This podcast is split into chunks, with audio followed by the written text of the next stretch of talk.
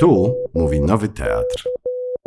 Dzień dobry Państwu. E, miło mi Państwa powitać na kolejnym spotkaniu e, Stowarzyszenia Tłumaczy Literatury z cyklu Przekład przed korektą. Ja nazywam się Rafał Lisowski, mam przyjemność pełnić e, funkcję prezesa STL.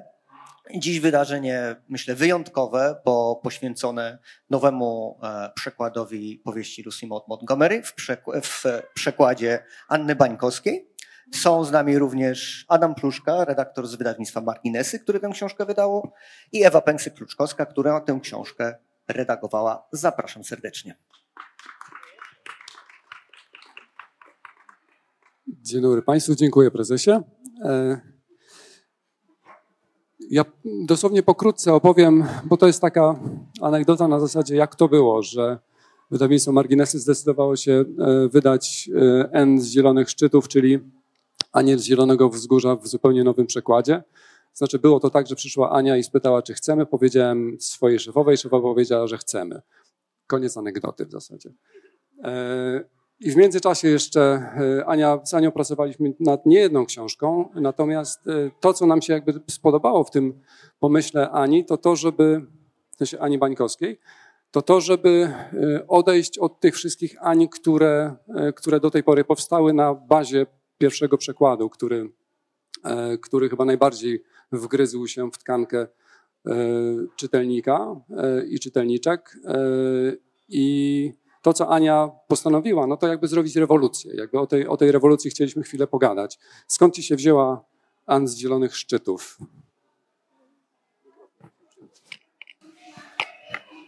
Już jest włączona.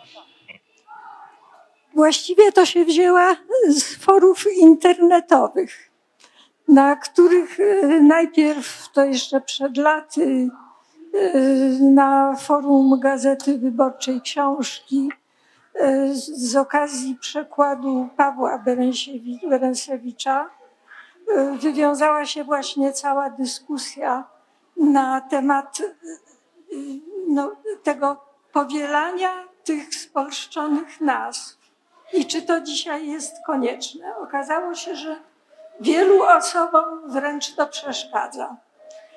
To samo powtórzyło się na grupach y, związanych z, z twórczością y, Montgomery na Facebooku.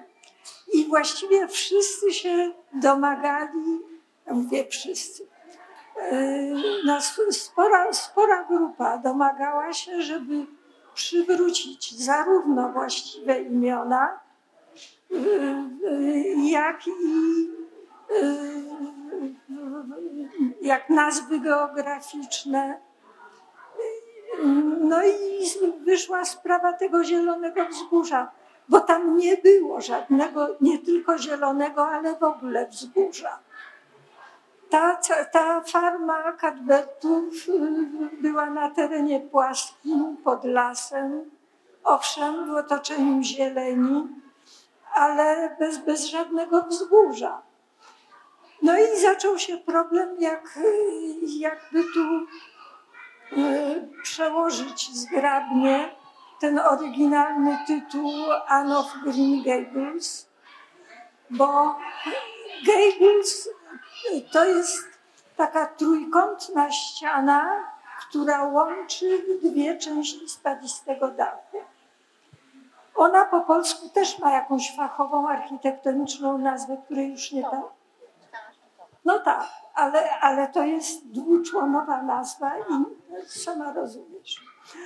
Y, ma także jakąś taką zupełnie fachową nazwę.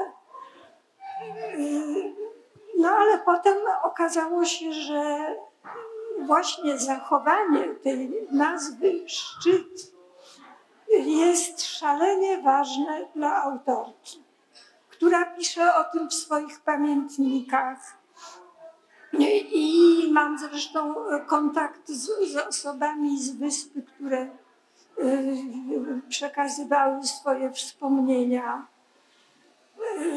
że właśnie ten pokoik, w którym ona mieszkała, y, nazywany był w domu Gable Room, a właściwie East Gable Room, bo tam wychodził na wschód. No i wyszło mi, że tam były różne, były różne propozycje różnych osób, które tam się zajmowały w sposób naukowy tą sprawą. była propozycja An z domu z, zielo, z zielony, zielonym dachem, coś takiego. No nijak mi to nie pasowało. Stanęło na zielonych szczytach, do czego sama nie mogłam się długo przyzwyczaić, bo ja tę książkę przeczytałam po raz pierwszy, jak miałam 9 lat, a był to rok 49. I tak bardzo wrosła w moje życie, ja się tak bardzo identyfikowałam z jej bohaterką, że całe, całe zdania wyryły mi się z tego pierwszego przykładu w mózg. I nawet mi do głowy nie przyszło, że właśnie ja będę musiała wywrócić ten stolik, bo ktoś w końcu musiał to zrobić. Może ja. Jeszcze, jeszcze chwileczkę, bo jeszcze e, Ewę chciałem zapytać. E, Ewa zresztą została redaktorką e, Twojego przekładu na Twoje życzenie. Zresztą ku wielkiej mojej radości, bo bardzo lubię pracować i z Ewą, i z Anią. Dziękuję. Jako ten, kto mówi co i na kiedy. Co ty pomyślałaś, jak usłyszałaś, że będziesz miała redagować N z Zielonych Szczytów? No ja, ja trochę nie na temat y, N, ale pomyślałam, wow, nareszcie, bo jak każdy redaktor i redaktorka, nieraz się stykałam z tym, że tłumaczę słowo Gable, tłumaczą jako Wimperga, bo tak jest w słowniku y, angielsko-polskim. I te wimpergi pojawiają się w tak absurdalnych konstrukcjach, łącznie z, tym, z takimi domami, jakie mamy tutaj y, na Wyspie Księcia Edwarda no, wimpergi się zdarzają wyłącznie w budowlach gotyckich, więc nie ma takiej opcji, żeby one tam były. E, I pomyślałam, że e, ten tytuł, który na przykład może być dwuznaczny, tak możemy pomyśleć, że tutaj chodzi o jakieś zielone wzgórza i Ania je nazwała szczytami z jakichś względów. Pomyślałam, fajnie, będzie dyskusja i do wszystkich dotrze, że Gable to nie jest Wimperga, tylko to jest właśnie ta ściana szczytowa. Więc to była taka moja uboczna radość no a poza tym tak, no ja też jestem zdecydowanie za tym, e, co Ania zrobiła, czyli żeby zrobić ten przekład nowocześnie, mm, czyli nie spolszczamy wszystkiego jak leci, e, a przede wszystkim, żeby nie było tego przekłamania w tytule. E, no trudno nam pewnie, nie, nie ma pewnie żadnych źródeł, żeby się dowiedzieć skąd się wzięło wzgórze, bo zielone to wiemy. Ja wiem. A okej, okay, to ja Ani oddam głos. Wzgórze się wzięło prawdopodobnie z, z przekładu szwed na szwedzki. I, I ponieważ Rosalia Bernsteinowa, autorka pierwszego przekładu, jakiś czas w Szwecji spędziła i najwyraźniej szwedzki znała, to ona po prostu, znaczy jest taka supozycja, bo tego nikt dokładnie nie, nie zbadał, ale y, jest taka supozycja, że ona sobie po prostu adaptowała to, tę nazwę wzgórze, którą, którą no właściwie całe pokolenia y, już potem powielały i właściwie nikt do tej pory, y, ponieważ no równolegle prawie z tym moim przekładem ukazuje się przykład innego wydawnictwa, w którym są zachowane właśnie te wszystkie tradycyjne nazwy. Tak. I tam, tam jest tak samo. I zielone wzgórze, jeśli chodzi o imiona, to też bywa różnie. I jeszcze dodam, że to trzeba naprawdę e, ogromnej odwagi, prawda, żeby zmienić taki tytuł. E, zresztą my się tak roboczo też posługujemy Anią z Zielonego Wzgórza, no, bo wtedy od razu wiemy o co chodzi. Tak, tak. A trzeba wielkiej odwagi, trzeba mieć śmiałości, no i trzeba, e, śmiałość trzeba się liczyć z tym, ja, że będą dyskusje. Ja się tego uczę. I o ile gdzieś tak mniej więcej w jednej trzeciej pracy nad przekładem, to już się sama przyzwyczaiłam do tej nazwy Zielone Szczyty i już mnie tak nie razi, jak, jak na początku. Ale wiem, że są całe rzesze czytelników, które tego nie, nie łykną. Ja, ja tłumaczyłam dla następnych pokoleń. jest w tej chwili na sali. Prawdopodobnie przyszła czytelniczka, która jeszcze w ogóle nie czytała tej książki. I mam nadzieję, że przeczytają właśnie po raz pierwszy w takiej formie. E, o samym przekładzie jeszcze i o pracy nad tekstem porozmawiamy e, i o rozwiązaniach różnego rodzaju porozmawiamy e, za chwileczkę. Bardzo bym Cię prosił o przeczytanie fragmentu, który, który wybrałaś.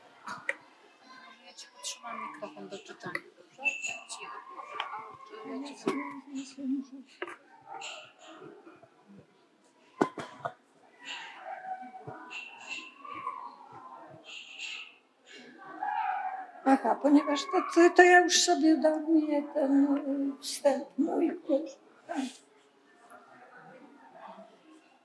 Możemy jeszcze potem porozmawiać, ale to już w sumie porozmawiamy.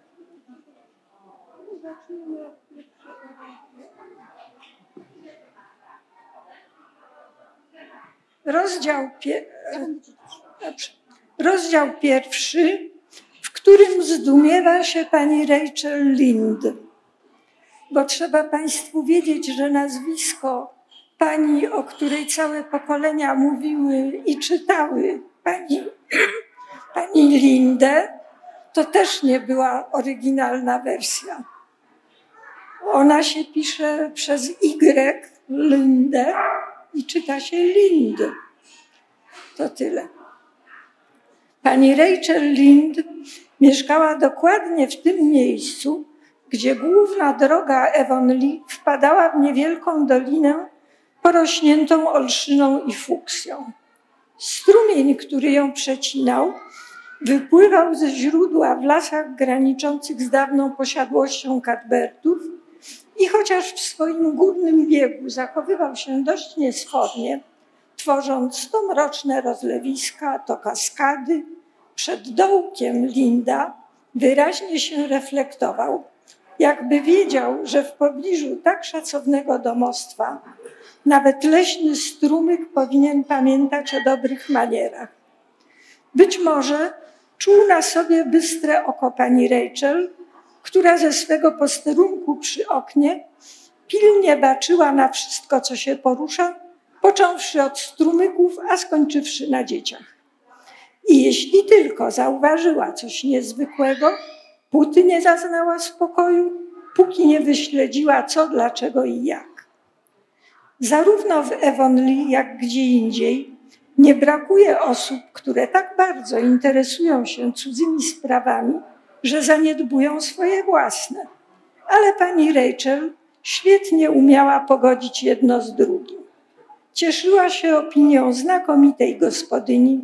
W jej domu zawsze wszystko chodziło jak w zegarku Poza tym wodziła rej w kółku krawieckim, pomagała w prowadzeniu szkółki niedzielnej, była też filarem parafialnego kółka dobroczynnego i Stowarzyszenia Pomocy dla Misji Zagranicznych.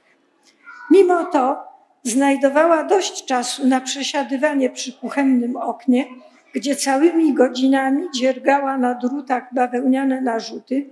Podobno wyprodukowała ich już szesnaście jak szeptały po kątach sąsiadki, mając przy tym oko na główną drogę, która przecinała dolinkę i wiła się dalej za kosami po stromym czerwonawym wzgórzu. Ponieważ Ewon Lee leżała na trójkątnym półwyspie, wrzynającym się w zatokę świętego Wawrzyńca, każdy, kto ze wsi wyjeżdżał lub do niej przybywał, musiał z owej drogi korzystać, i tym samym nie mógł umknąć uwagi wszystko widzącej pani Rachel. Siedziała tam także pewnego popołudnia na początku czerwca, grzejąc się w promieniach słońca wpadającego przez okno. Sad na zboczu przed domem spowijała biało-różowa chmura kwiecia, w którym uwijały się setki brzęczących pszczół. Thomas Lind, potulny człowieczek nazywany przez sąsiadów mężem Rachel Lind, właśnie siał rzepę na zagonie za stodołą i to samo powinien robić też Matthew Cuthbert z Zielonych Szczytów na swoim wielkim polu za domem. Pani Rachel wiedziała, że powinien, bo poprzedniego dnia w sklepie Williama Blera w Karmody słyszała na własne uszy, jak Matthew mówił do Petera Morrisona, że nazajutrz będzie siał rzepę. Oczywiście Peter go o to zapytał, bo Matthew Cuthbert znany był z tego, że nie lubi odzywać się sam z siebie. A tu proszę, jest godzina w pół do czwartej powszedniego dnia, a Matthew Cuthbert jedzie sobie w najlepsze przez dolinę. W dodatku ma biały kołnierzyk i odświętne ubranie, jawny dowód, że udaje się poza Avonlea. Jedzie bryczką z kasztanką, co oznacza, że ma do pokonania sporą odległość. Dokąd też się wybiera i po co? Oto jest pytanie.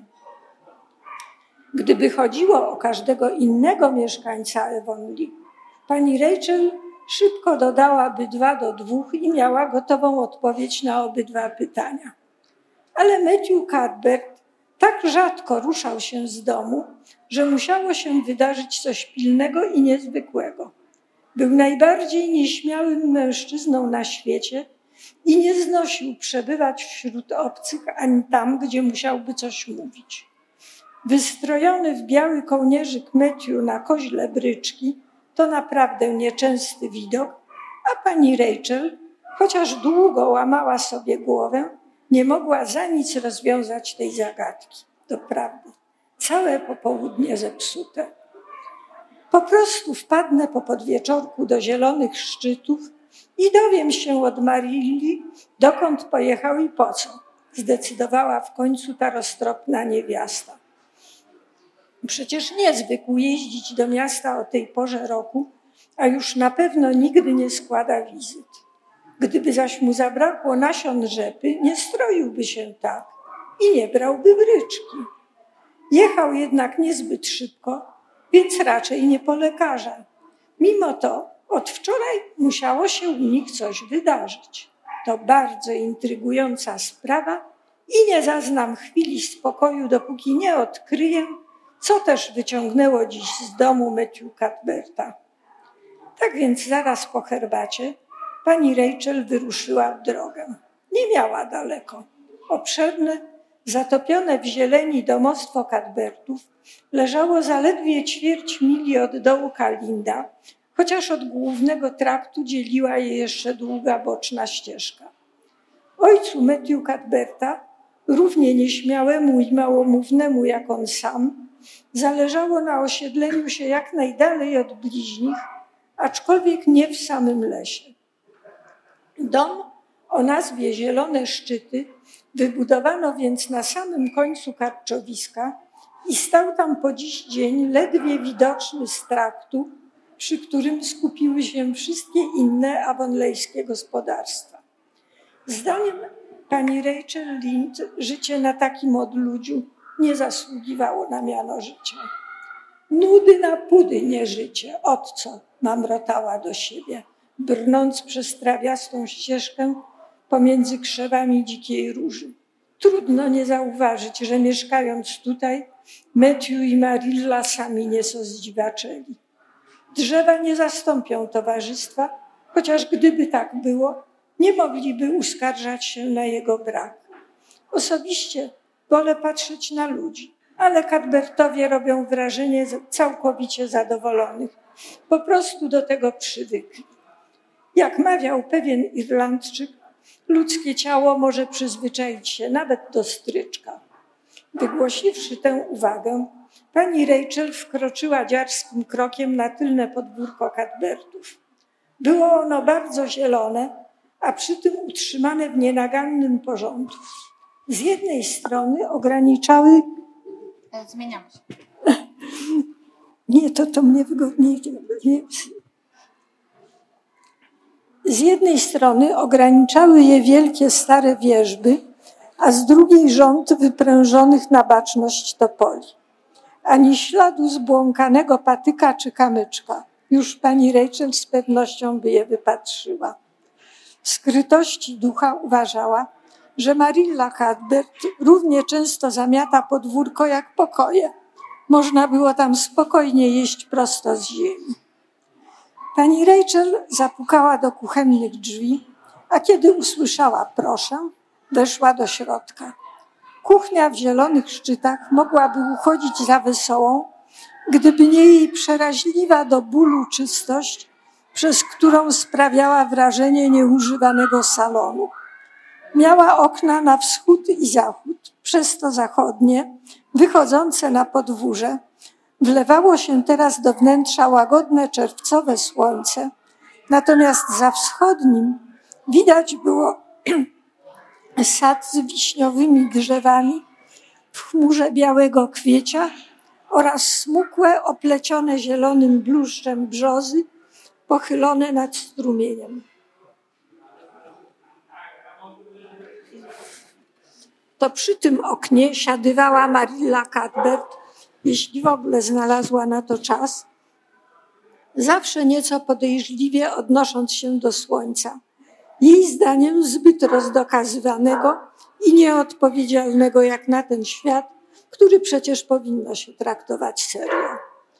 I tu właśnie siedziała teraz z drutami w ręku, mając za plecami nakryty do kolacji stół. Pani Rachel, zanim porządnie zamknęła za sobą drzwi, zdążyła zapisać w pamięci wszystko, co znajdowało się na stole. Stały tam trzy nakrycia. Trzy.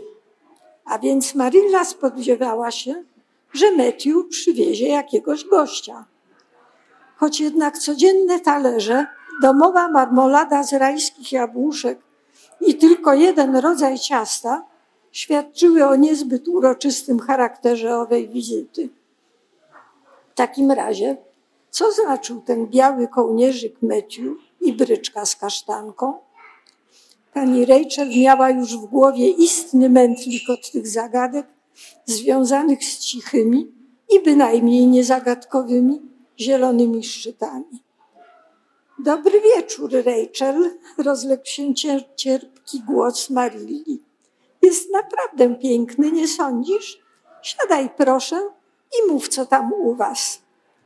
Z panią Rachel zawsze łączyło Marillę Cuthbert coś w rodzaju przyjaźni i to pomimo, a może właśnie z powodu poważnej różnicy charakterów.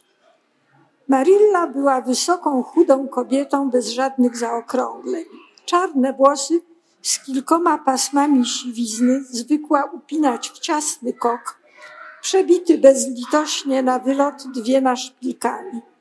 Wyglądała na osobę o skromnym doświadczeniu i sztywnych zasadach, którą zresztą była, ale w kącikach jej ust czaiło się coś, co gdyby miało szansę choć trochę się rozwinąć, można by uznać za poczucie humoru. U nas wszystko w porządku, odrzekła pani Rachel, ale trochę zaniepokoiłam się dziś o ciebie. Y, wiesz, y, kiedy zobaczyłam, że Matthew gdzieś wyjeżdża, to pomyślałam sobie, że może po lekarza? Usta Marii drgnęły nieznacznie, bo właściwie czekała na panią Rachel. Wiedziała, że widok Matthew w bryczce bez wątpienia rozpali do czerwoności ciekawość sąsiadki. Ach nie, czuję się całkiem nieźle, chociaż wczoraj bardzo bolała mnie głowa. Matthew pojechał do Bright River. Postanowiliśmy wziąć chłopca z sierocińca w Nowej Szkocji i właśnie dziś trzeba go odebrać z pociągu. Pani Rachel nie mogłaby się bardziej zdziwić, nawet gdyby usłyszała, że Matthew ma odebrać z dworca australijskiego kangura. W pierwszej chwili po prostu odjęło jej mowę. To nie, to nie do pomyślenia, żeby Marilla robiła sobie z niej żarty, a jednak ty, ty tak na serio? spytała, odzyskawszy po paru sekundach głos. Oczywiście, odparła Marilla takim tonem, jakby sprowadzanie chłopców z sierocińca w Nowej Szkocji nie było żadnym niesłychanym wymysłem, a wręcz należało do stałych prac wiosennych w każdej szanującej się farmie we Wonlim. Poważnie zszokowana pani Rachel myślała teraz z samymi wykrzyknikami. Chłopiec! Marilla i Matthew Cadbertowie, akurat oni, adoptują chłopca z sierocińca. No cóż, ten świat najwyraźniej zwariował. Teraz już nic jej nie zaskoczy, nic a nic. Co też u licha strzeliło wam do głowy? Powzięli tę decyzję bez zasięgnięcia jej rady, co już samo w sobie zasługiwało na naganę. No, zastanawialiśmy się nad tym od dłuższego czasu, właściwie całą zimę. Gdzieś przed Bożym Narodzeniem wpadła tu z wizytą pani Aleksandrowa Spencer i napomknęła, że na wiosnę zamierza wziąć dziewczynkę z sierocińca w Hopetown. Mieszka tam jej kuzyn i pani Spencer przy okazji odwiedzin zdobyła wszystkie potrzebne informacje. Od tej pory ciągle wracaliśmy z Matthew do tego tematu, aż uradziliśmy, że też weźmiemy sierotę, ale chłopca. Matthew jest coraz starszy, skończył już 60 lat i po prostu brakuje mu sił. Ma też poważne kłopoty z sercem, a wiesz, jak trudno dziś zdobyć kogoś do pomocy. Można liczyć tylko na tych głupich francuskich niedorostków, co to jak tylko się czegoś nauczą, natychmiast uciekają do przetwórni homarów albo do Stanów. Matthew z początku sugerował, żeby sprowadzić kogoś ze starego kraju, ale ja się twardo sprzeciwiłam. Nie trzeba nam tu londyńskich uliczników, powiedziałam. Jeśli już, niech to będzie tutejszy dzieciak. To i tak ryzyko, ale spałabym spokojniej, mając pod swoim dachem rodowitego Kanadyjczyka. W końcu postanowiliśmy, że poprosimy panią Spencer, żeby wybrała dla nas kogoś, kiedy będzie jechała po tę swoją dziewczynkę. I właśnie w zeszłym tygodniu usłyszeliśmy, że się po nią wybiera, więc wysłaliśmy jej wiadomość przez rodzinę Richarda Spencera z Carmody. Poprosiliśmy o bystrego chłopaczka około 11 lat. To najlepszy wiek. Będzie dostatecznie duży, żeby się do czegoś przydać, a na tyle młody, by dał się odpowiednio wychować. Chcemy mu zapewnić dobry dom i wykształcenie. Dziś listonosz przyniósł depeszę od pani Spencer, że przyjadą pociągiem o 5.30. Więc Matthew pojechał po chłopca, który ma czekać na stacji, bo rzeczywiście pani Spencer jedzie dalej do White Sands. Pani Rachel chlubiła się tym, że zawsze mówi, co myśli, nie owijając niczego w bawełnę. Tak samo zamierzała postąpić i teraz, to też od razu przystąpiła do rzeczy. Cóż, moja Marillo, szczerze powiem, że popełniacie okropne głupstwo. Od co? Sami nie wiecie, w co się pakujecie. To przecież straszne ryzyko. Bierzecie do domu obcego dzieciaka, o którym absolutnie nic wam nie wiadomo, ani o jego skłonnościach, ani o rodzicach, ani co z niego może wyrosnąć. Nie dalej jak w zeszłym tygodniu czytałam w gazecie o pewnym małżeństwie z zachodniej części wyspy, które przygarnęło chłopca z sierocińca, a on pewnej nocy podpalił im dom. Tak, Marillo, o mały włos nie spłonęli żywcem we własnych łóżkach. Słyszałam też o innym przypadku. Podobno jakiś adoptowany chłopiec zwykł wypijać jajka i nikt nie umiał go od tego odzwyczaić. Gdybyście się mnie wcześniej poradzili, co jednak nie przeszło wam przez myśl, od razu zaklęłabym was na wszystkie świętości, żebyście sobie wybili ten pomysł z głowy. Od co? Żadna z tych chiobowych wieści najwyraźniej nie poruszyła Marii, która spokojnie robiła dalej na drutach. Nie przeczę Rachel, że jest w tym ziarno prawdy. Sama miałam wątpliwości, ale Matthew tak bardzo na tym zależało, że w końcu mu ustąpiłam. On tak rzadko się przy czymś upiera, że po prostu uważałam za swój obowiązek się zgodzić. A co do ryzyka, to przecież podejmujemy je dosłownie na każdym kroku. Ludzie decydując się na urodzenie własnych dzieci, skoro już o tym mowa, nie zawsze dobrze na tym wychodzą. Zresztą Nowa Szkocja jest tak blisko naszej wyspy, że tamtejsi mieszkańcy nie mogą się bardzo od nas różnić.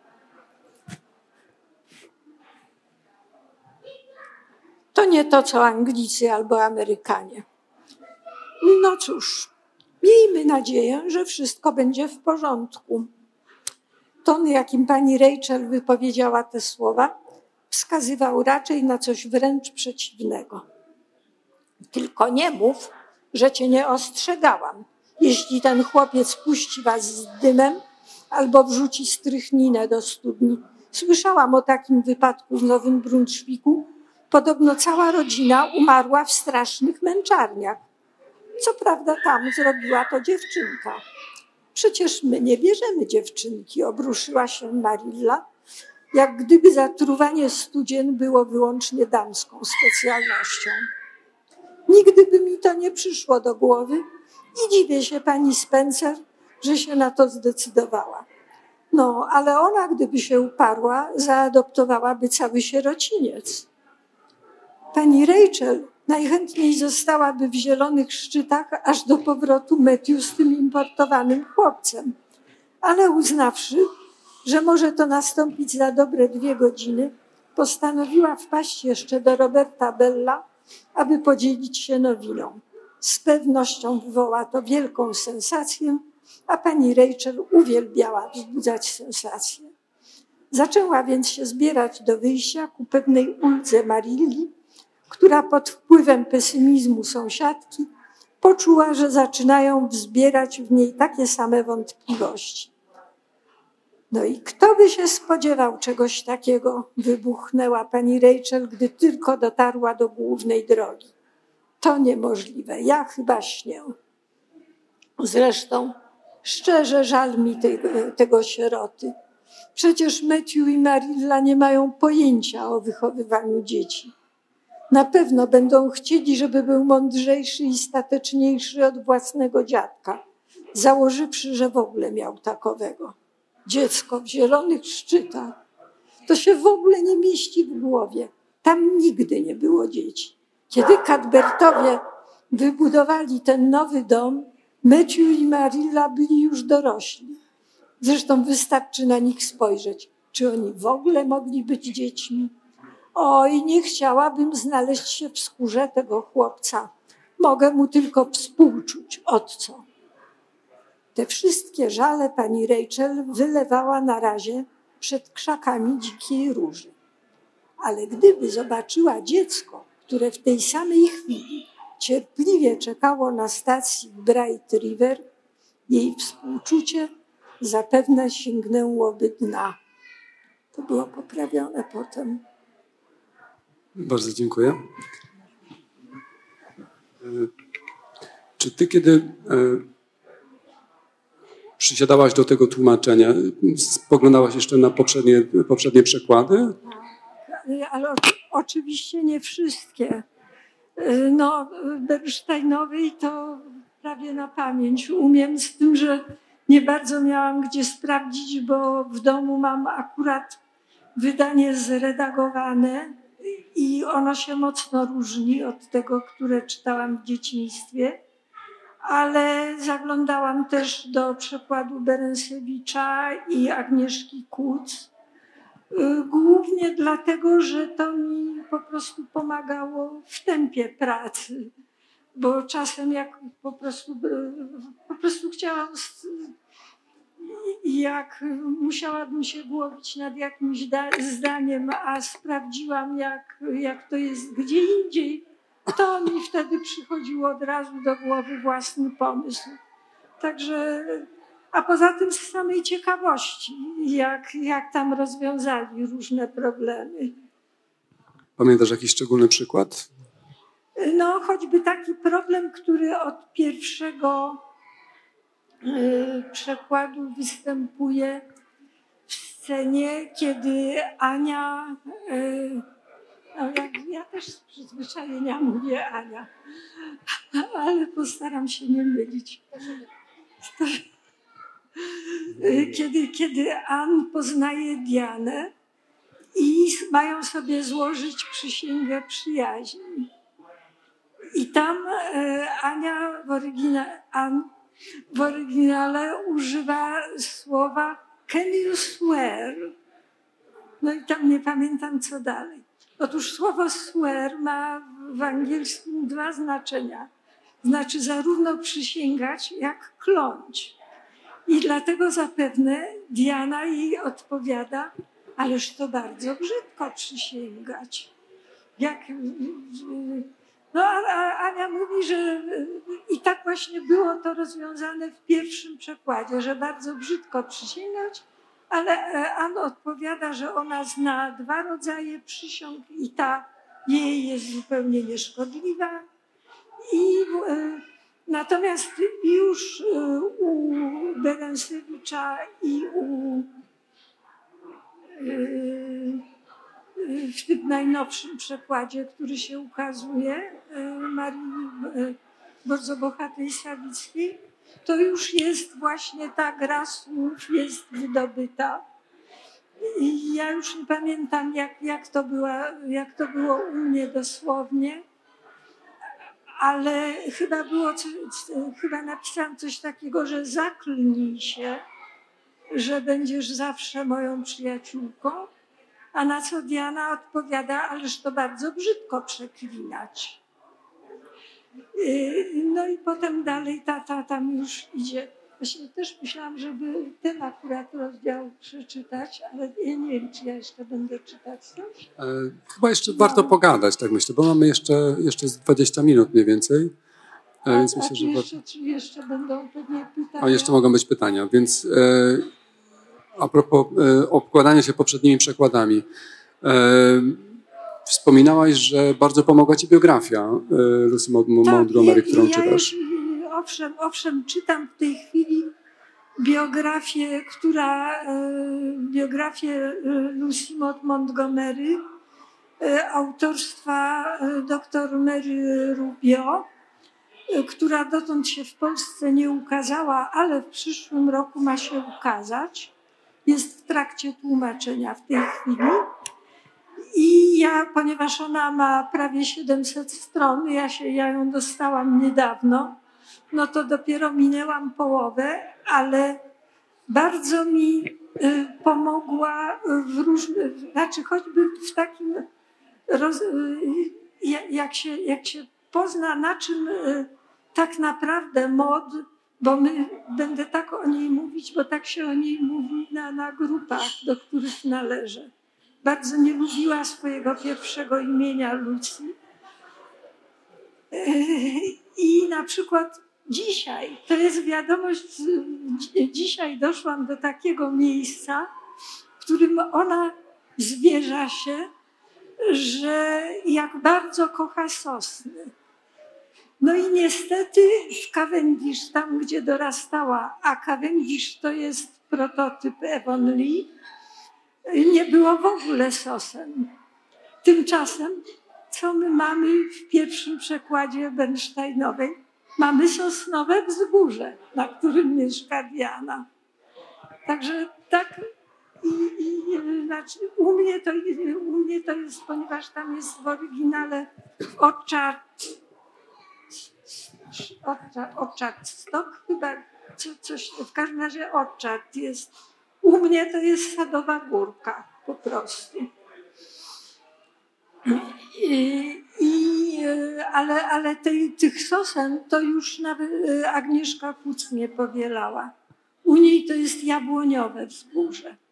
No i rzeczywiście państwo Bari mieszkali na wzgórzu. To rzeczywiście było wzgórze, bo ten jabłoniowy sad y, opadał do Y, tego, co potem Ann nazwała jeziorem lśniących wód. Te wszystkie nazwy wymyślone przez Ann, y, to ja zachowałam w tłumaczeniu, spolszczone, natomiast wszystkie nazwy geograficzne, do których też bardzo było mi trudno się przyzwyczaić, zostawiłam w oryginale. Czy ty ogłosiłaś w którymś momencie na jednym z forów, na których, do których należysz, że robisz nowy przekład i że tak, wywrócisz wszystko już, do góry nogami? Tam już wracała dyskusja i chciałam, ponieważ administratorka tych forów i autorka blogu Bernadetta Milewski siedzi w tej chwili przed komputerem w stanie Connecticut, gdzie mieszka i pilnuje każdego mojego słowa. Nawiasem mówiąc, pozdrawiam ją stąd bardzo serdecznie, bo jej pomoc była absolutnie bezcenna.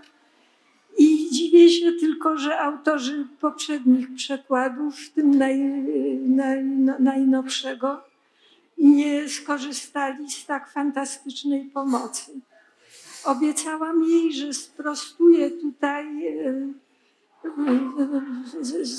swoją pomyłkę, która, e, błąd, który jest w materiałach do tego spotkania, mianowicie, że najstarszy syn Montgomery zmarł przy urodzeniu. Otóż to średni syn zmarł przy urodzeniu, a nie najstarszy, z którym zresztą miała potem potężne kłopoty. No właśnie niniejszym prostuję ten błąd, bo już się inaczej nie dało tego zrobić. Pozdrawiam też całą grupę wakacyjne czytanie Montgomery, a zwłaszcza Agnieszkę Maruszewską, która wykonuje tam gigantyczną pracę po prostu. I jakie były reakcje na to, że będzie nowy przekład i że ten nowy przekład będzie? Entuzjastyczne tam były entuzjastyczne, bo tam jest cała właśnie ta grupa osób, które domagały się y, przywrócenia oryginalnych nazw. A przede wszystkim, to zresztą ja, ja sama czułam, że, że to jest y, po prostu duży y, jakiś edytorski błąd, że w poprzednich przekładach dopuszczono do takiego chaosu z tymi imionami.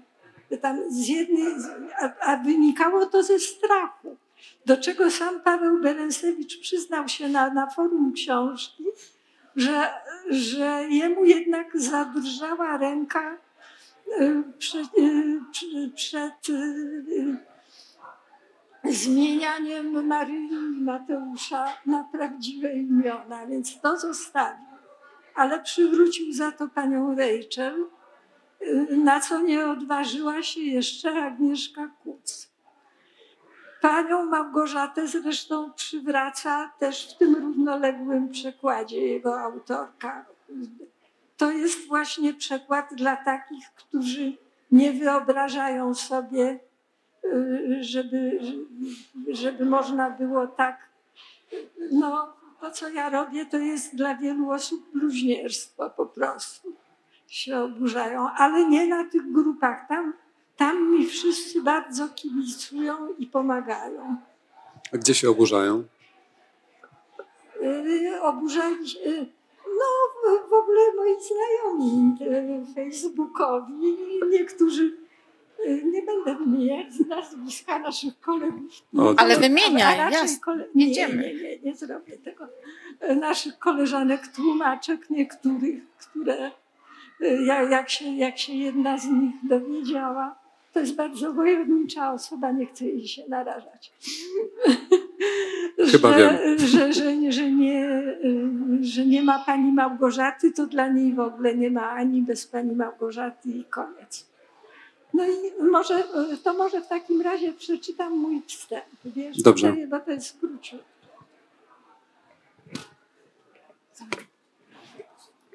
To, to, to, to, Ja proszę. Dobrze, dobrze, to dużo wyjaśni.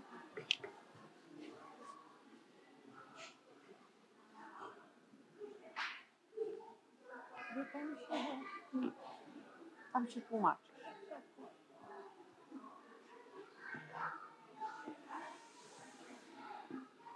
Ja myślę, że nawet przez te bojowe osoby to przemawia głównie taki sentyment, a zwłaszcza jeśli to są tłumaczki, to też by tak zrobiły, żeby zrobić.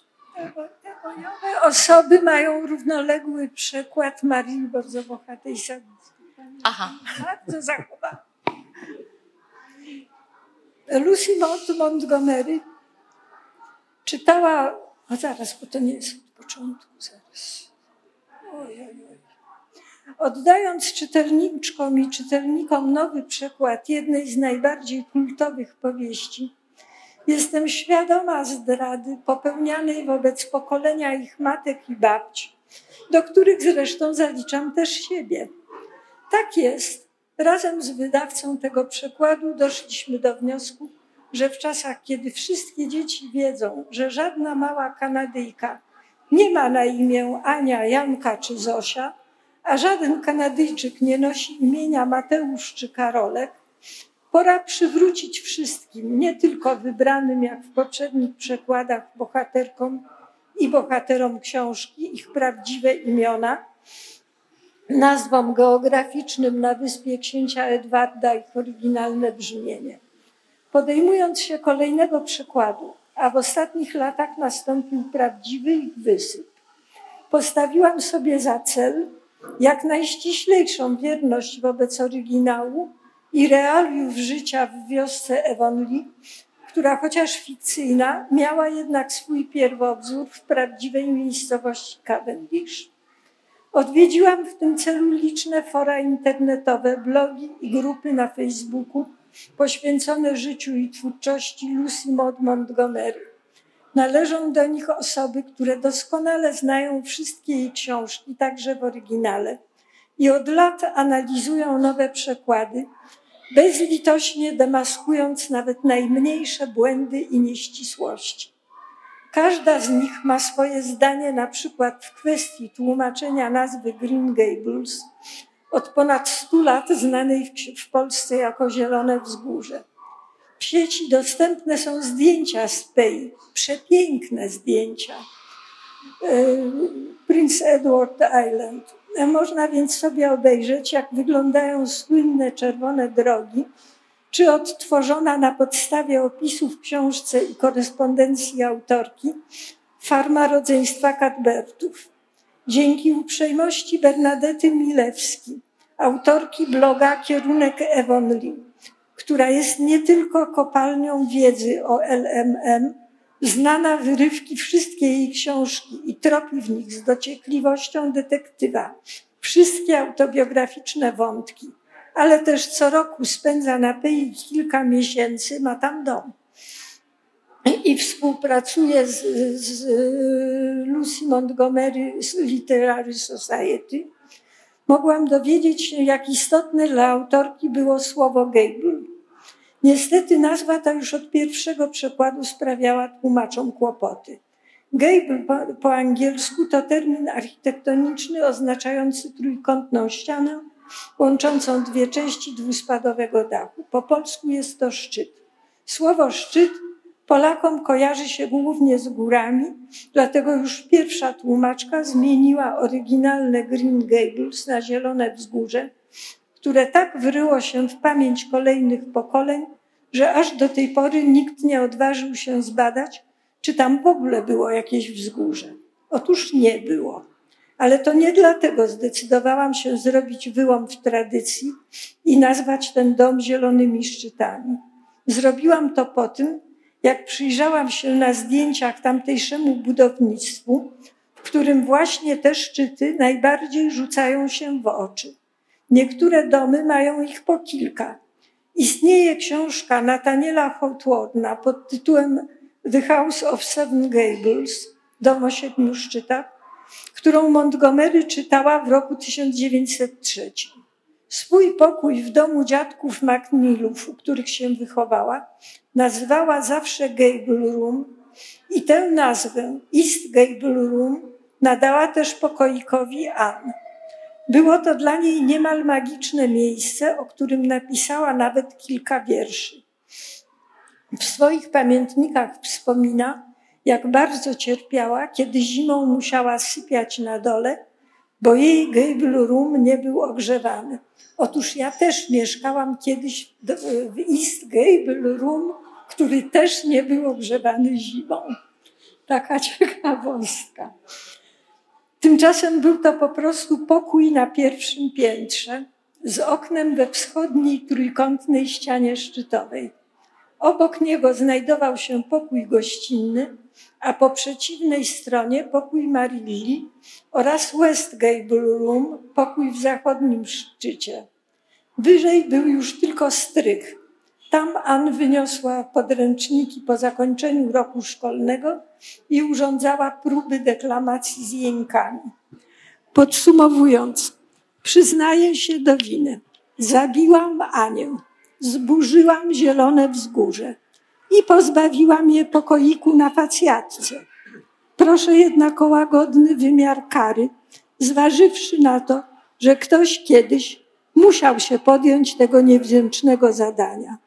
Za absolutnie bezcenne informacje serdecznie dziękuję Bernadecie Milewski oraz panu Stanisławowi Kucharzykowi, który od lat bada florę Pei, a swoją wiedzą dzieli się na blogu Zielnik Lucy Mod Montgomery.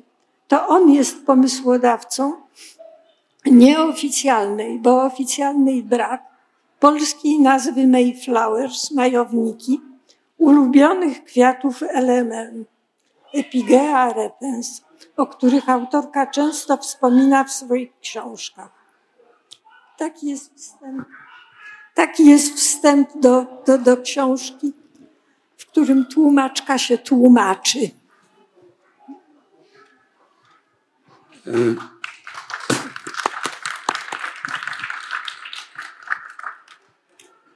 Co czułaś, jak tłumaczyłaś pierwszy, drugi? No, przetłumaczyłaś już trzy e, i trzy zresztą ukażą się w przyszłym roku. E, ale co czułaś, kiedy tłumaczyłaś tak e, no, ważną dla siebie książkę? Nie wiem, zjawiła ci się Lucy Montgomery? Zdecydowanie ważną, może nawet najważniejszą w moim dzieciństwie. Ja się bardzo się zawsze z Ann identyfikowałam. Miałam nawet przyjaciółkę, y, y, która wyglądała dokładnie tak jak Diana i miała na imię Danusia wtedy. Mieszkałam pod Warszawą w Podkowie Leśnej i chodziłam do szkoły przez las, tak samo. No i mieszkałam tam w Eastgate Room właśnie. Zresztą Mod napisała o, o właśnie o tym pokoiku kilka wierszy. A jeśli chodzi o przeżycia, y, jak od 30 lat tłumaczę różne książki, to po raz pierwszy podczas przekładu y, nie pierwszego, ale drugiego tomu Ann y, zdarzyło mi się coś tak dziwnego, jak y, po, po prostu umysł mi bryknął w drugą stronę. Jest taka scena, to oczywiście tylko do tych, którzy, którzy znają. Jest taka scena, w której Ann poznaje e, ojca e, Paula Erwinga, e, który przedtem był nazywany Jasiem, Jasiem Erwingiem. Ann poznaje jego ojca. Ma wtedy 17 lat. I przychodzi do domu właśnie babci y, Pola, u której on się wychowywał. Y, ten, ten Pol po prostu tego ojca uwielbia, rozpływa się nad nim, więc Ann już ma jakiś właśnie obraz tego, tego człowieka i w końcu go poznaje. Jest bardzo dokładnie opisany Y, bardzo wysoki, bardzo przystojny, szpakowaty pan. Według moich obliczeń mógł mieć wtedy około 40 lat. I on poznaje z kolei ukochaną nauczycielkę swojego ukochanego synka. I to jest taka scena, w której ja po prostu nad tekstem tej książki poczułam że między tą parą właśnie iskrzy.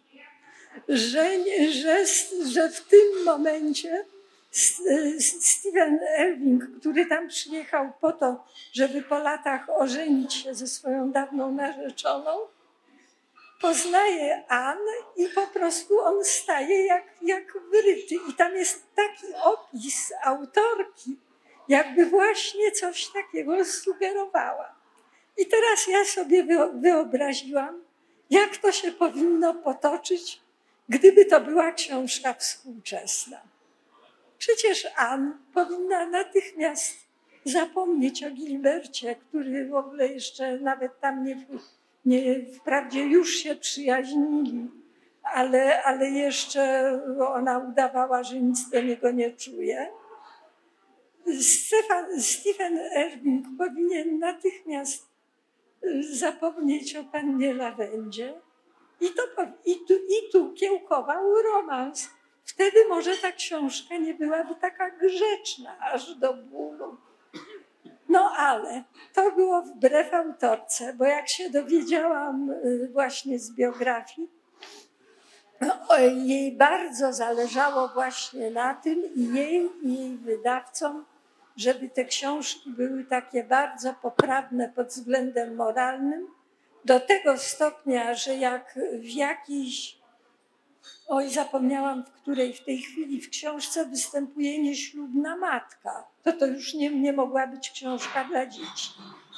Zresztą w ogóle, yy, skoro o tym mowa, cały ten cykl An nie był przeznaczony dla dzieci wcale, i w tamtych czasach był czytany również masowo przez panów. Zachwycał się nim Mark Twain między innymi. Premier ówczesny Wielkiej Brytanii, Stanley Baldwin, napisał do y, pani Montgomery osobisty list. Jakie wielkie wrażenie zrobiła na, zrobiły na nim te powieści o Anne, a ponieważ wybiera się właśnie do Kanady, y, to bardzo żałuję, że nie będzie mógł pojechać na wyspę, ale z nią koniecznie musi się spotkać. No i tak zresztą się stało. No, takie, takie wrażenia. A ty, Ewa, jak miałaś pracować nad tym tekstem, jakoś przygotowywałaś się do tego wszystkiego, czy jakby stwierdziłaś, nie, ja że Ania już się wy, wy, wy... Ja specjalnie się nie przygotowałam, chociaż minęło wiele lat od czasu, kiedy czytałam Anię z Zielonego Wzgórza. Chociaż nie tyle, co może się wydawać, ponieważ jak ja byłam dziewczynką, to e, tomy Ani oprócz pierwszego były bardzo trudno dostępne. Tak, Istniał tak, tylko tak. taki e, trójksiąg, po dwa tomy w jednej książce były i to był naprawdę biały kruk, w żadnych bibliotekach go nie było, więc ja przeczytałam wszystkie tomy już jako, gdzieś w liceum. Ja, ja, ja w ogóle jako dorosła, już jako matka dziecka. Tak. Natomiast jak e, ukazał się siódmy e, tom bodajże, znaczy nie siódmy, tylko tam w kolei chyba piąty Ania z Szumiących Topoli, to był mm, rok 90, no to już byłam dorosłą osobą i pracowałam na straganie z książkami. E, wow, byłam zaskoczona. Znaczy sięgnęłam po to, żeby się dowiedzieć, co tam jeszcze może być w tych Będzie historiach. Narzeczona z Summerside. Ale ja już, ja już byłam za e, stara, że tak powiem. Już mnie to nie wciągnęło i yy, nie, nie wróciłam wtedy do lektury. Natomiast pamiętałam, no oglądałam też co najmniej dwie ekranizacje, więc mniej więcej pamiętałam, a wiedziałam, że jakbym sięgnęła do innych przykładów, to by mi zaszkodziło w pracy, bo e, a nuż Ania gdzieś się tam zasugerowała, e, ty Aniu, innym przykładem i ja patrząc takim okiem świeżym, bez odświeżania lektury tamtych przykładów, mogłabym takie miejsce wyłapać, coś przedyskutować. A tak to o wszystkich takich wyborach nielicznych, ale takich, że było jeszcze o czym dyskutować, no to mogłyśmy dyskutować tak, jakby to była najzwyczajniejsza w świecie książka, a nie e, taka otoczona całym no klubem tak. fanów czy psychofanów wręcz. Tak. E, I mogłyśmy w spokoju pracować. E, czy ktoś z Państwa ma jakieś pytania? Bo w zasadzie zbliżamy się powolutku do końca. Już idę do Pana z mikrofonem. Dziękuję bardzo. Dzień dobry Państwu, Michał Fijałkowski. Z Panią Anią się znamy. Co prawda przez rozmowę telefoniczną, ale ale już mieliśmy przyjemność. E, Po pierwsze, to chciałbym pogratulować e, dokonania tego tłumaczenia, które już od kilku lat prosiło się o to, żeby się właśnie w takiej formie ukazać. I e, jak pani czytała ten pierwszy rozdział, to doszedłem do wniosku, że e, po raz kolejny, na pewno kiedy ta książka wyjdzie i już wezmę ją do ręki, to przeczytam z przyjemnością całość, bo brzmi to bardzo, bardzo dobrze ten przekład i, i czyta się go potoczyście i gratulacje tutaj dla państwa, również dla pani redaktor. Ja mam jedną uwagę i dwa pytania, jeśli można. Pierwsza ta uwaga dotyczy kwestii pierwszego przykładu Mm, Rozali Bersteinowej, bo tutaj padła, y, padło takie stwierdzenie, że to wzgórze y, w tym polskim tytule to jest właśnie y, inspiracja szwedzkim przekładem. I to się zgadza, natomiast chciałem tylko to rozwinąć, że, to, że zostało to już zbadane i jest stwierdzone, zostało to dwa lata temu opisane przez Piotra Oczkę i, i Dorotę Powieśnik, że cała Ania została przetłumaczona ze szwedzkiego cała książka i yy, dokładnie ukazała się 110 lat temu. Właśnie mamy w tym momencie, mm, obchodzimy okrągłą rocznicę, można tak powiedzieć, na przełomie 11 i 12 roku, czyli 110 lat już upłynęło yy, i faktycznie ona ukazała się u wydawnictwa Michała Arsta z taką adnotacją, że tłumaczona z oryginału. Yy, natomiast no właśnie tak, tak, jak się okazało, no to był chwyt marketingowy. Rosalia Bersteinowa, o której nie wiemy nic. Do tej pory nie, znala, nie udało nam się stwierdzić, kim była, kiedy żyła, kiedy się urodziła, kiedy umarła. Y, jest autorką y, kilkunastu przykładów z literatury skandynawskiej, duńskiej, norweskiej, szwedzkiej, a jedyne tytuły w całej tej y, twórczości przykładowej, jakie są w ogóle z regionu z rejonu anglosaskiego, to właśnie są pierwsze dwa tomy Ani. I yy, Ania, która się ukazała w 1908 w Ameryce, w Bostonie, wyszła yy, kilka miesięcy później, już w 19 roku w yy, Szwecji. I to było pierwsze obce tłumaczenie. I ten egzemplarz miała nasza tłumaczka. Nie wiadomo nawet kiedy po raz pierwszy w Polsce się pojawił e, angielski, oryginalny e, egzemplarz. Natomiast tą wiedzę mamy dopiero od dwóch lat i, i przez, e, do tej pory przez 108 lat żyliśmy ciągle w przekonaniu, że tłumaczka tłumaczyła z angielskiego i popełniała błędy, nie rozumiała tekstu. Tymczasem ona po prostu tłumaczyła i powielała kalki, błędy tłumaczki szwedzkiej, której nazwiska nie pamiętam, chyba nazywa się Karen Brack czy coś takiego. E, I to wzgórze, bo, bo to właśnie jest dosłowne tłumaczenie e, tego tytułu, które po szwedzku z tego co pamiętam brzmi Anna, Anepa Gronkulla, czyli to Gronkulla to jest właśnie zielone wzgórze. E, I to była ta krótka uwaga, natomiast dwa pytania mam. Jedno dotyczy tytułu, bo faktycznie no, rewolucyjny tytuł, inny niż jesteśmy przyzwyczajeni i tak jak patrzę na tą okładkę, to z tego co widzę, to trzy rzeczy są wspólne z tym, co znamy imię, nazwisko autorki, e, następnie przyimek z i przymiotnik zielony. Reszta to jest co innego. I rozumiem, że to zielony jest jednak na tyle ważne, że ono ma zostać tutaj w polskim, e, u polskiego odbiorcy. I to jest zgodne z opisem tej farmy. Tak, Ona jest. tonęła mhm. w zieleni. Tak, ale moje pytanie dotyczy jakby właśnie rewolucyjności przekładu. Czy nie chciała Pani, nie kusiło Pani, aby pójść krok dalej i zostawić Green Gables w ogóle w oryginalnej formie? Żeby to... E, żeby, żeby zostawić Green Gables? Tak, żeby to brzmiało po prostu N z Green Gables. Nie, to dlatego, że przyjęłam zasadniczą koncepcję. Wtedy bym musiała zostawić wszystkie nazwy nadane uh-huh. w oryginale. I to nie wchodziło w rachubę. A Także dlaczego właśnie? Bo... Może ja odpowiem też, że to jest w ogóle teraz taka szkoła, że zostawiamy nazwy geograficzne rzeczywiste, zostawiamy w oryginale, natomiast nazwy fikcyjne, a zwłaszcza e, takie przydomki e, tłumaczymy uh-huh. i to jest taka spójna uh-huh. taktyka. Ja rozumiem. To by, to by bardzo raziło w tekście. Tak, dlatego, tak mi się też wydaje. Ja uważam, że to jest świetne rozwiązanie, tak. Aczkolwiek jak porównamy z takimi tłumaczeniami właśnie na, na inne języki, to bardzo często zostaje to Green Gables, e, ale mam wrażenie, że dla pola, polskiego ucha to by było Nie, bardzo... Niektórzy, niektórzy i tego się domagali, mhm. ale tutaj to już... Zatem, przepraszam, ten przekład um, zachwyca taką nowoczesnością. Tak? Mimo, że ta książka jest bardzo retro, ja od razu też sprostuję, że moje zasługi dla kształtu tego e, przekładu są żadne absolutnie. Ja tu tylko tam jakiś przecinek przestawiłam i sobie z Anią e, w najlepsze dyskutowałam, ale to jest całkowicie dzieło Ani. Kompletne, skończone, naprawdę. Ja tutaj nie, nie miałam pola do popisu. To była cudowna praca. Właściwie to dostaję te pieniądze za nic w tym wypadku. E, I nie, naprawdę, to jest, e, no są różne, nawet w dobrych przekładach czasami jest bardzo dużo do pracy, a tutaj nie było nic. Ja sobie po prostu czytam. Zachwycało mnie to, że ta książka mnie w żadnym punkcie nie nudzi. E, a nawet jak byłam dziewczynką, czyli no, żyłam życiem tej N, to była moja jakaś tam rówieśnica, bohaterka dla mnie, to nawet nie czytałam opisów przyrody na przykład, bo były nudne. E, albo jakieś takie bez życia. A tutaj wszystko było takie, no, tak, tak dzisiejsze, że aż fajne.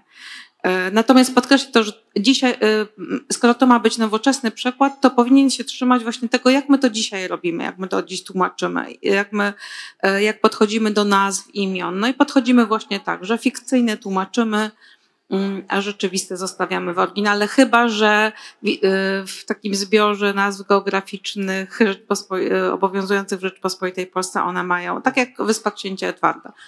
Wiadomo, że to ma polską nazwę, to musi mieć polską nazwę. To ja jeszcze dodam, że y, w kolejnych tomach nie będzie już imienia Anny. W tytułach. Tak? W tytułach, tak, tak. Nie będzie.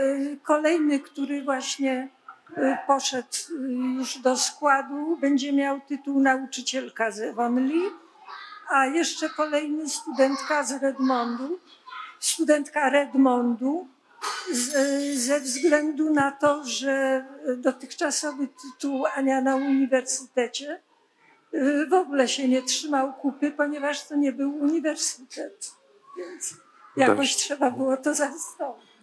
I drugie pytanie, już krótko, e, żeby nie zabierać czasu. Ostatnie zdanie tej powieści e, jest cytatem z e, tak, dramatu tak, Roberta Roberta, Browninga tak, i tak, tak. Ubersteinowej skrócone do absolutnego minimum. Tak, tak.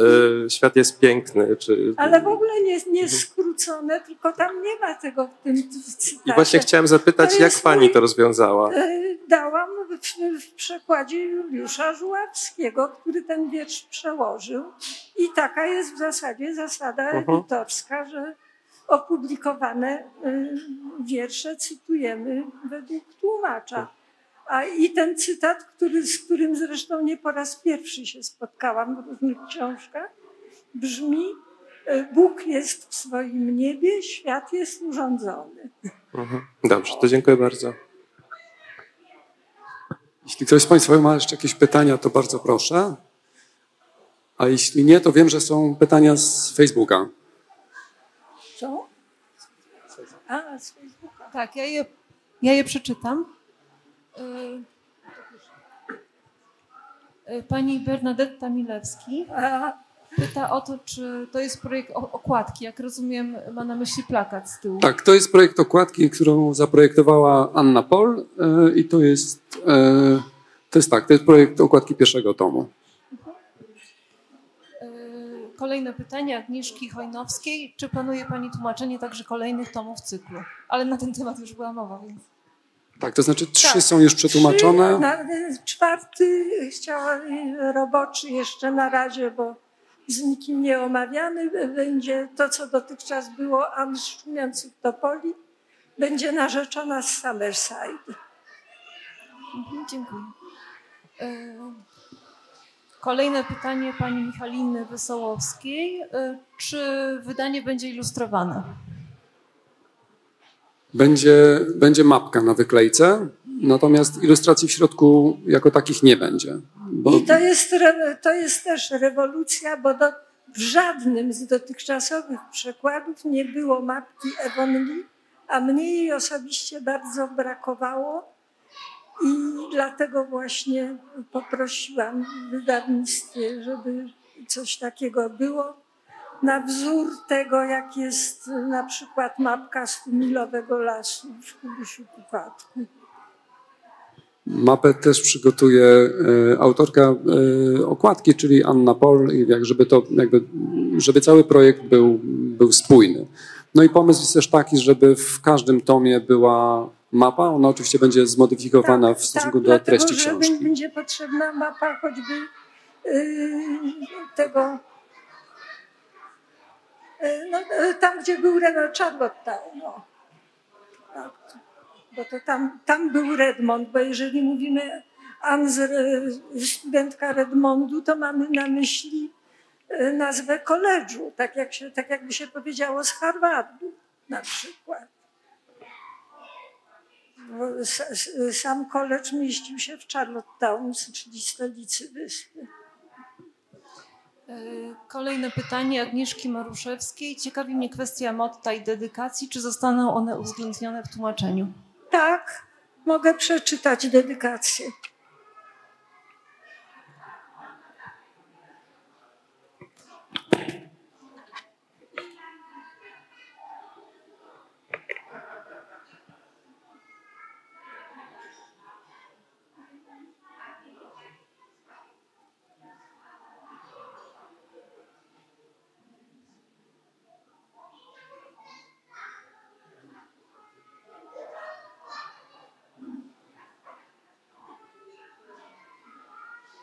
Szczęśli, szczęśliwe gwiazdy z Twego horoskopu stworzyły Ciebie z ducha, ognia, rosy.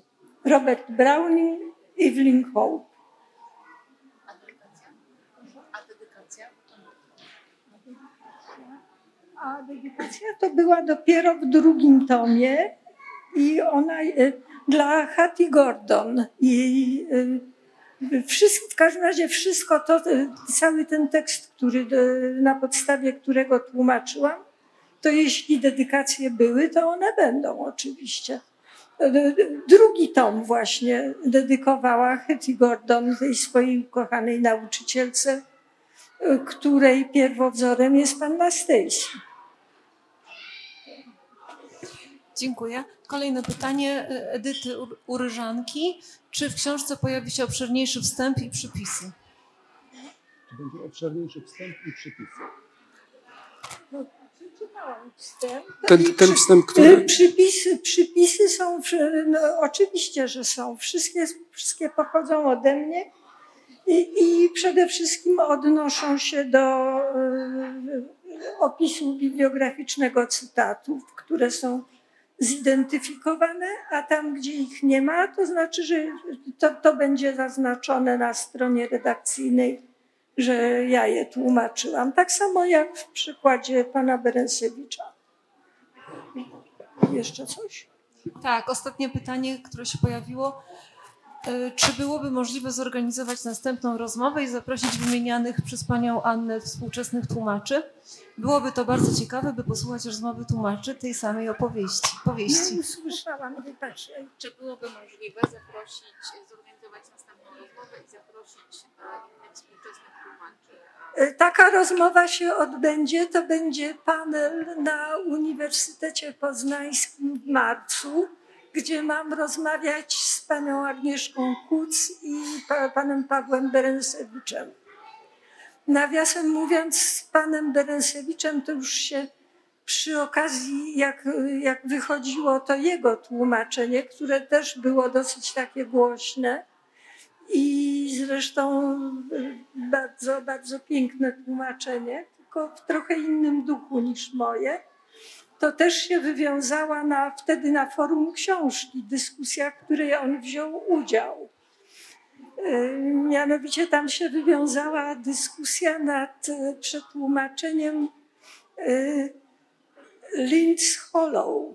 To chodziło o to, co ja nazywam dołkiem Linda, a we wszystkich książkach była dolinka albo kotlinka a ja postanowiłam zrobić z tego dołek właśnie jako skutek tamtej dyskusji, w, który, w której dyskutantki właśnie przekonały pana Berensewicza, że to powinno właśnie tak się nazywać, jak prości ludzie, bo to nie była jakaś taka nazwa oficjalna, jak właśnie te zielone szczyty.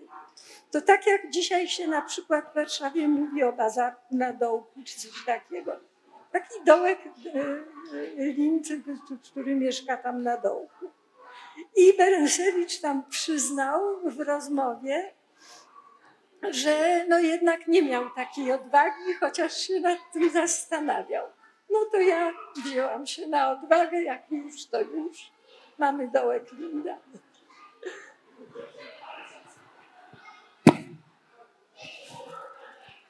Jeszcze jedno pytanie się pojawiło, jeśli można.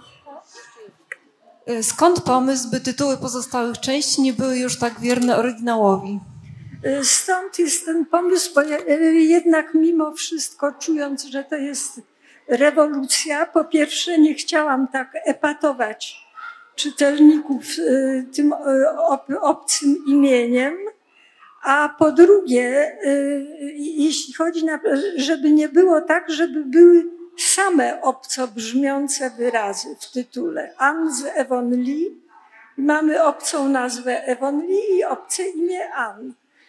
A ponieważ y, ostatnie, w ostatnich tomach imię Ann już się nie pojawia, bo to, to, począwszy od y, Doliny Tęczy i potem, i potem jest Rilla, y, to doszłam do wniosku, żeby jednak te, te tytuły no, sugerowały treść. No.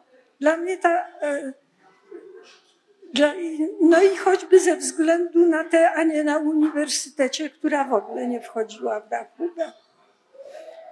I doszliśmy właśnie tutaj do wniosku, że nauczycielka z Ewonli to, bo to było istotne, tym ona się zajmowała.